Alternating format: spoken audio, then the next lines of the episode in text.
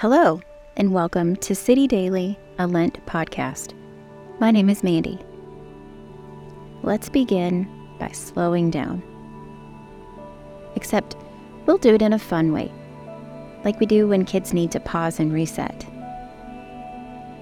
Imagine sitting in front of an extra large birthday cake, and on it is hundreds of candles you need to blow out. Take a slow, deep breath.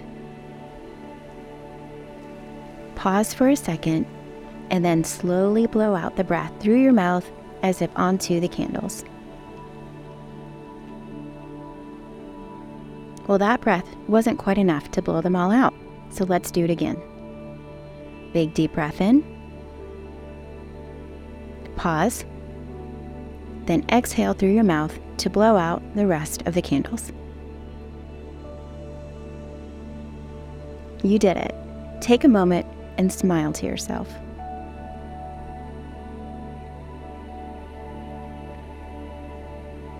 I recently learned a new Hebrew word, teshuvah.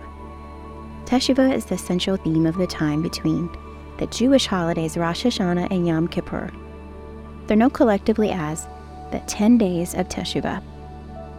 Typically, teshuvah is translated from the Hebrew as repentance, but it literally means return, as if turning back to something you've strayed or looked away from. Our Christian faith uses the period of Lent to achieve the same idea. We abstain for the purpose of closer fellowship with God, or even completely reject something that just doesn't serve our relationship with Him.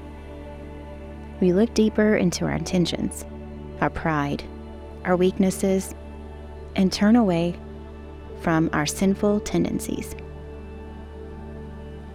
Like the Hebrew word teshuvah, true biblical repentance isn't just confession of sin. It's looking at the sin and purposefully turning away from it. It's sincere, and it leads to life transformation. The repentance we see in David's story, Joseph's brothers, Peter, Elijah, Paul, the people of Nineveh, and Mary Magdalene. That's the kind of repentance that pleases our Lord. They didn't just recognize their sin and confess it, they were brokenhearted because they truly loved the Lord, and not because they got caught or because they were afraid of the consequences. They knew that it damaged their relationship with God. Sin separates us from our Lord, but repentance, our returning brings us back into fellowship with Him.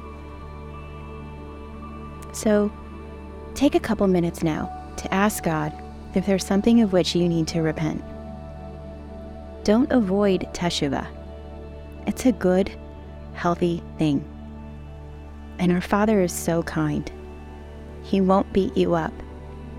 He wants to hear from you, disciple you, and show you more of His love. So use this space we've carved out for you to just sit with Him and practice repentance.